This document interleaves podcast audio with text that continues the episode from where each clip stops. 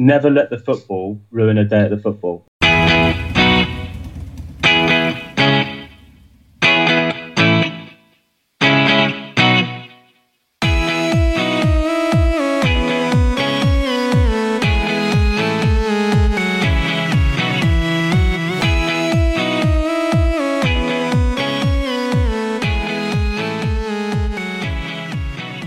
Tuesday, listeners. Today's YE1 Daily features debutant Lily White Dan Dawson, my mate Dan on Twitter, who is one of the podcast's original fans and a brilliant endorser of our work. Dan, welcome. Is this a dream come true to be on YE1 Spurs? Dream come true. You know, not only do I get quizzed by you about my expenses now, I get quizzed about Spurs, which is fantastic. I, I, I actually work with Dan for listeners who don't, who don't obviously know the, the connection. So, uh, yeah. Yes, so I work in finance, and uh, Dan is He pretty much my head of the company. Um, so Dan, so you've got another podcast. So you you've got a podcast, but it's not in the field of sport. So if you can tell us a little bit about your other podcast. No, it's, it's definitely not as entertaining as this one. It's a it's a geeky one about advertising and about the outdoor advertising world and creativity. So if there are any football fans out there that want to listen to some super geeky stuff about advertising, check out Behind the Billboard on your podcast apps. Cool. It's it's actually very good. I, I've listened to it. I, I, I'm obviously not too uh, on the content of it, but it's very slick operation. So hopefully, Dan, you won't judge us on our on our slickness. Let's get back to uh, Spurs and um, just a little bit about you. Who, who would you say your favourite ever Spurs player has been? Oh, that's always a difficult question for me. I've, I've got quite a few because it's the, the kind of difference between the ones you've seen play live versus the ones that you've watched the old black and white films of. I think the best players I've had the joy watching at, White Hart Lane in person Gazza, Ginola, Berbatov, Bale, and Kane. You see those players who are just a kind of different class and above all of the rest of the talent on the pitch. And I never had the joy of watching Hoddle play a live match, but I think he would be my ultimate favourite Spurs player. Yeah, that's that's a popular decision, I think, on, on this show because I think me and Pete would that be up, Yeah, up I there for you and me, Pete? Yeah, those kind of flair players have always been associated with the club. Like, We're like the aristocrats of London, and those just that bunch of players, you know, gives you goosebumps. I mean, just just Yeah, a, word, a word about a Hoddle, Dan. I used to just go to just watch him in the warm ups. Yeah, was worth the ticket money just for that. Yeah, it really was. And Dan, sorry, what would you say was your? Obviously, you're a season ticket holder at Spurs and, and have been for many, many years. What would you say your most memorable game has ever been? During my season ticket time, I've had a season ticket since 2008. I used to sit in block 34 in the Park Lane, so quite in the noisy bit. And I've moved to the southwest corner now in the new stadium in block 258, so um, I can get involved if I want to be. I think the best game at White Hart Lane, uh, for me, I think it's got to be the Inter Milan game. And the, I think that game, the Bale goals, the atmosphere at the lane, you know, I think that was where we could actually see Tottenham had got into the Champions League for the first time, and I think that was a vision where you invested a lot of time and money watching a club do nothing, and then all of a sudden you're in the Champions League and you're beating Inter Milan. Make me misty eyed. There was something about the Champions League nights at the old ground as well, wasn't there? I mean, it's it's it was obviously uh, the stadium was about half the size, wasn't it? But I just I've been to a couple of Champions League games at the new ground, and I went to a few in in that season as well, and it just. It's not felt as good as that. Maybe it's the novelty of being in it the first time. It was just really special having the old White Hart Lane and Champions League football, wouldn't you say, Dan? Yeah, and I think you know, like this whole light show before we start now, and all this, you know, the additional crap that goes with the Champions League night. You know, just that keeping it simple. The boys all in white on a European night at um, at White Hart Lane, and the old floodlights, condensed crowd. It was just that season in the Champions League was something special.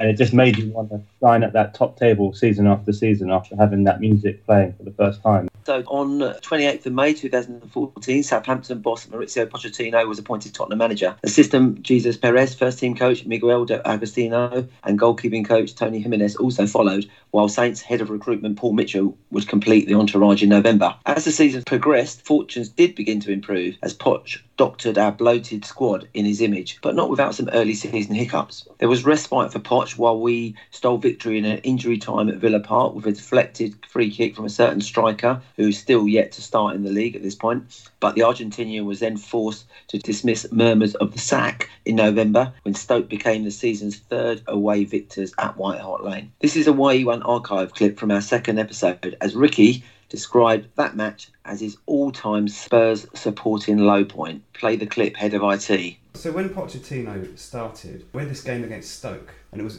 you know, Bale had gone, and I had this moment where I realised Bale's gone, and we've just lost against Stoke, and we haven't got any good players. I hadn't noticed this Yeah. decline, and we, we had been really reliant on Bale. We were a bit of a one-man team, and uh, after he'd gone, I just remember this defeat against Stoke, thinking under Pochettino, thinking to myself, we haven't got any good players. Ricky there talking about the decline of the side, which was really showing 15 months after Gareth Bale's departure.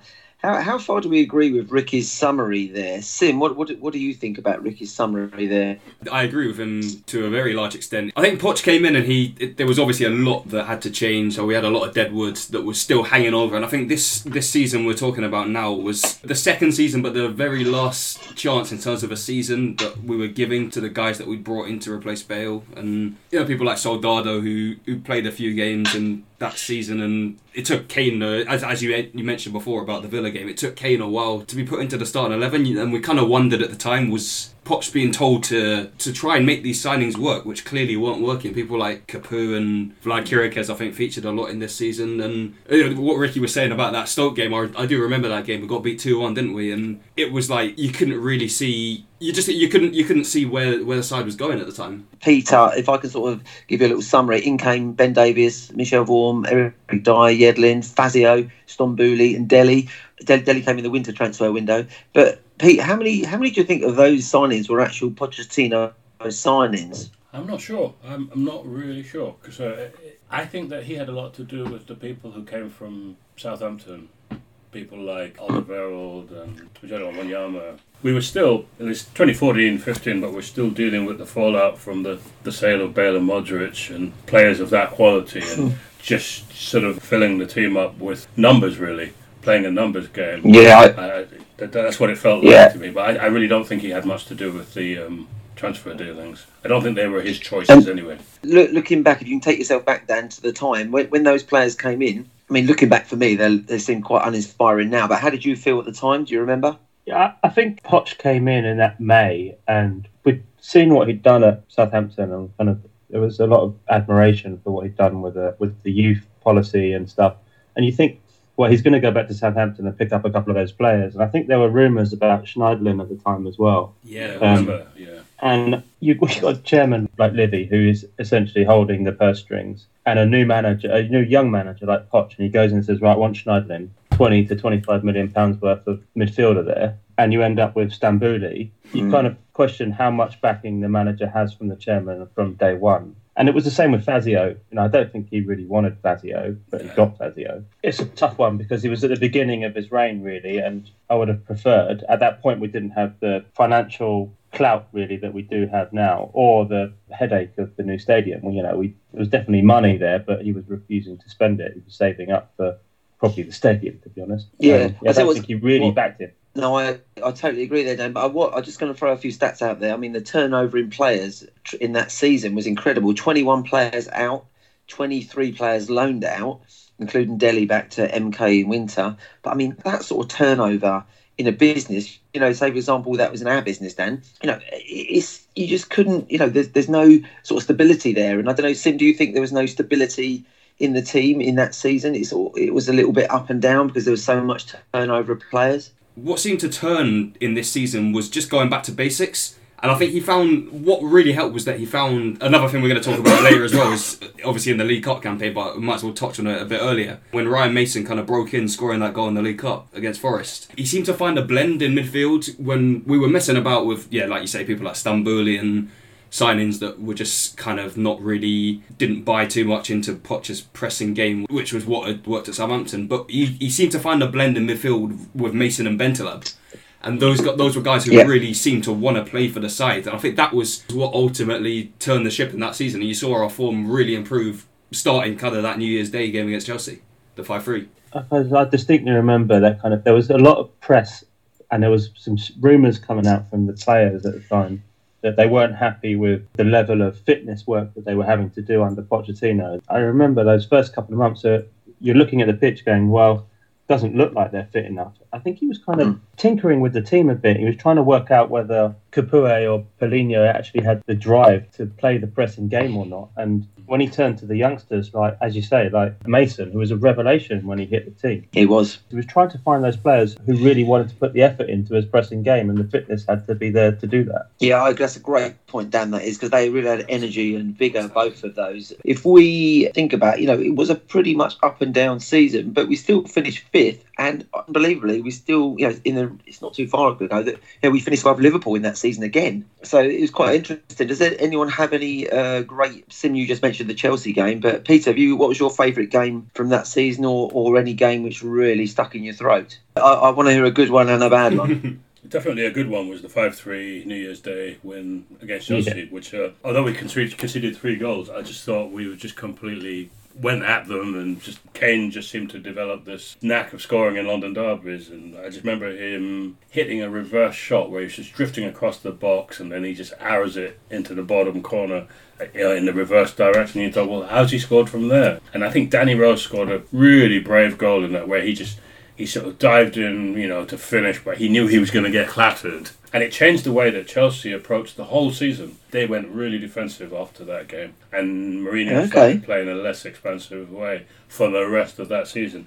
That'd be a particularly good one. Uh, I suppose a bad one. I'm just thinking, was the, the one where we got done at the Etihad? Was that in the same season? Yeah, the the, the, the Before- Aguero. Yeah, four one defeat. That was really some jobs were steward refused to let me take my burger in, which was uh, and so I had this huge burger, you know, that sort of somehow sort of on the blind side managed to smuggle it into my bag, but then I didn't enjoy it because Aguero took us apart in that game, you know, and we had we had a, Yeah. we had a centre back partnership of Fazio and uh, Kaboul, and they just got absolutely taken apart, demolished.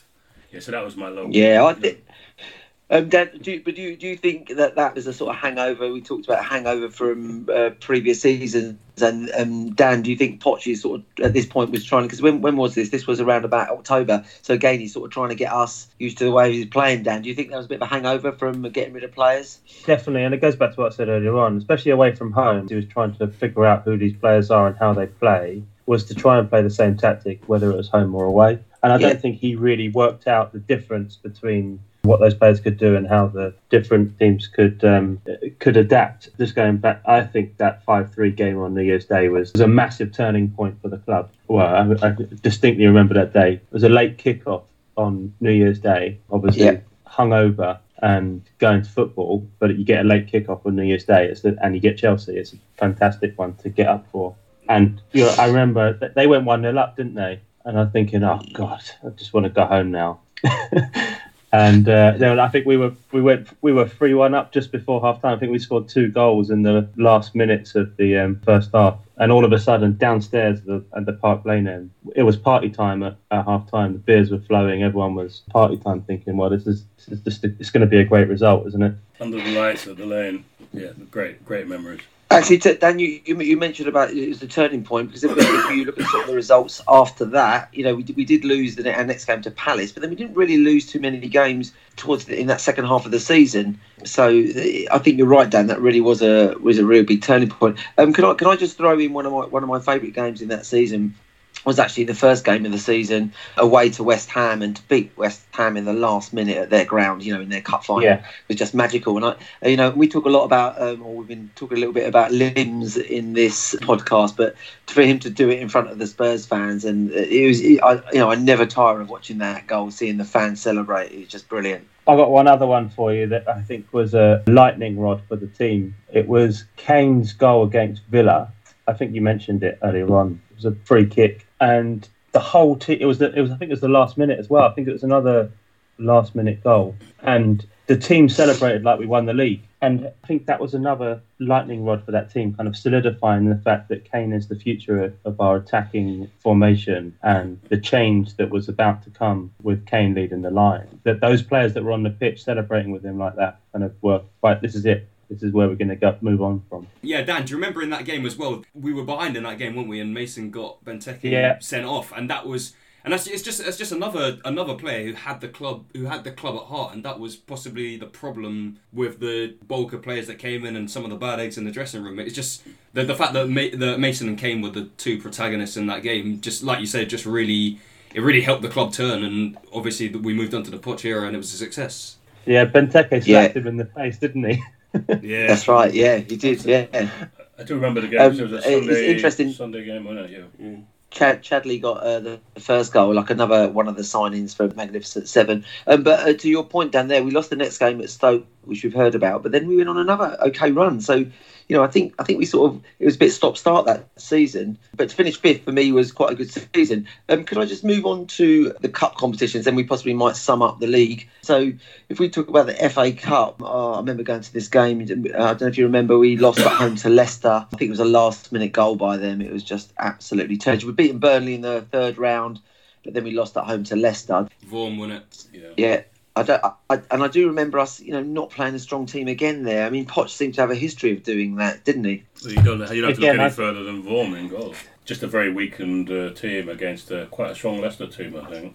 I think there's a fitness thing there as well. That whole season, fitness wise, the, the, I think some of the reason that we couldn't work out that team selection is because there were players that just weren't match fit after running for 90 minutes the, on the on the midweek games. Yeah, because I mean, we had the Europa League in, in that, and we played a lot of games in that, including a qualifying game. Actually, let's let's move on to the, the Europa League that season. We had to play a qualifying round against Limassol, and then we got to the group stages. We had Besiktas in our group, Asteras Tripoli, Tripoli and Partizan Belgrade. So there was a lot of travelling in there as well. The Asteras game, we've got to talk about that. We, uh, is that the Lamela? Yeah. Yeah, Is that that was brilliant. I, I remember actually going to that game. It's a bit hard. I remember there's quite a half full White Hart Lane as well, which was a bit strange. About twenty three thousand there for that game, but oh well. But I mean, we, we, we qualified from that group, and then we uh, we who we had Fiorentina. Anyone remember about the Fiorentina game? We actually drew one one at home with them, and then we got knocked. Then they won two 0 away, and a certain Mo Salah was playing for Fiorentina. See, Yeah, he scored. I think I think Europa League sim there seems to be a lot of work for a little um, a little output. Do you think, Sim? Yeah, for sure. It's, it was. Um, I think we probably did ourselves a bit of good going out, going out reasonably early in the knockouts. The worst thing about the Europa League is when you get to sort of like maybe the last sixteen and the last eight, and then you just go out on a really miserable Thursday night. But a lot of the memories of that campaign, and there's not really very many. Like Dan said, came in that Tripoli game, the Astros Yeah. game, the the Rabona, and it's the same game that Kane got a hat trick and then went in goal and threw one in as well, wasn't it? Yeah, it's Oh yeah, yeah, yeah. It was yeah. I mean, I mean, look, you, you think Lamela? That that really was just an outlandish piece of skill, and if possibly if it was like a Messi, it would have got. You know, it really was. It's a really difficult skill to do, isn't it? I'm, Oh, I'm, I'm aiming that at you, Sim, obviously, because I'm about ninety. So, I'm, I can't do it. I, I could never be able to pull something like that off. It's kind of like the polar, polar, polar opposite to what Dan was talking about. You know, the magic of the Champions League and that that night at home to Inter Milan. It's the polar opposite of the Europa League on a Thursday night. Often, often you know the games are on at like six o'clock, and I forget to watch them. You know, just that much. interest Oh, it. God, yeah, dark- You're still coming back from dark work. days, dark you know, days. Yeah. Can we move on to the EFL Cup? So the EFL Cup, we actually got to the final. Sim mentioned we beat Forest and Ryan Mason started in that game. We, then we beat Brighton. We beat Newcastle 4 0. Then we had a semi final against Sheffield United. Who remembers anything about the Sheffield United games? Because uh, the away game was a great game. we kind of scraped our way out of that, and it was it, it was a theme of that season that Eriksen was just digging us out of holes. I think there were there were three games in the league where he scored late winners, and th- this was another one to get us to the final. With N- Nigel Clough, the manager. Yeah, 'cause they- Yeah. yeah. He took them to the lane and really gave us a hard time at the lane. We went back there and we sort of dug it out right at the end. Yeah, remember it. Yeah, he, he scored in the 88th minute, and uh, they, they were actually leading at one point, but he scored in the 88th minute. Eriksen. That, that, that was a great season for Eriksen, wasn't it, guys? He came up with the goods very late in games. He's, he's probably had Yeah. the most assists of anyone, and of, of those signings, he was definitely the best. would I be wrong in sort of saying at that point, Dan, can I throw this to you? Eriksen was possibly one of the top, say, three, top five midfielders in the world at that point. I'd, I'd say so, yeah. But I think that his game really came on when Kane started to get in the team because you could see they had that connection. They started to when we were moving the ball around, Kane was able to hold the ball up and push it back, and and it it seemed to free Eriksen up. And he always used to just find this. You know, it, I don't think he's particularly quick, but he'd find that extra that extra space so he could get that extra yard and get a shot away. And I think you're right, Sim. Those, those late goals that season were a theme, not just from Eriksen, Yeah, I think from, from the rest of the team as well. There was, you know, there's the one we talked about from Kane at, at Villa as well. There's there was there was quite a few that year where we were like, well, we're out of this now, and then all of a sudden the late show kicked in. Yeah. Swansea Um, and just- Hull away. So just about that, that, that Chelsea game, and I know we mentioned the five three, and it was probably, as I said, it's my highlight of the season. Um, Right, I think mine what too. it did though to a manager that Mourinho kind of in his in his prime, then it shook him to understanding his team better, which meant that they beat us in the in the cup final because they set Yeah. up completely different in that cup final Yeah. and and Pochettino was tactically outplayed. And you asked for the ones that stick in your throat, Ian. This is one of them that Yeah. in the throat for me because I went into that game like full of beans, going, "We're going to smash this lot," and it was it was it was really bad. That's one of Yeah, the we worst were- Wembley experiences. We were unlucky that they weren't really. They scored goals at really key points. Terry scored on Yeah. 45, was it deflected, wasn't it? And then I think Wal- uh, own goal by Walker, uh, deflected. Uh, you know, they scored at really key points, didn't they? The tactical game that Mourinho played um, down there. Because uh, do you guys remember he put Zouma in midfield to nullify Eriksen, didn't he? Yeah, He just completely cancelled out the threat of our best player. Yeah.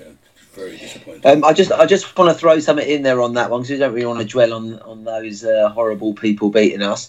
But uh, what was funny, I was reading yesterday about how that Matic was suspended for the final, but when they were doing the celebrations, he got dressed up in his kit, so he had his full kit on. Yeah, well, yeah. it's yeah. like it's like Terry, isn't it? Terry did I- and that I- for the Champions League. I just think, yeah, it's absolutely tragic, isn't it? Matic, hang your head in shame. Yeah. Just there's just the last thing on that cup final. The, all the guys that I go to football with, we've always got this saying: we head to the pub beforehand, whether it's Wembley or down at White Hart Lane. Never let the football ruin a day at the football. Great tagline, Dan. Obviously, you work in advertising. So I just want to throw one last thing in there. This this season, Winks uh, in this season, Winks and Onomah made their debuts. They only played one game each, but um, you could sort of see Pochettino possibly moulding his squad. As Sim, you said earlier, it's a, a bloated squad. So if I could sort of go around the virtual table, and I could sort of ask, you know, to sum up the season in one or two words, that would be great. So Peter, could you sort of sum up the season in one or two words, please? Yeah, just so you could see green shoots coming through. Uh,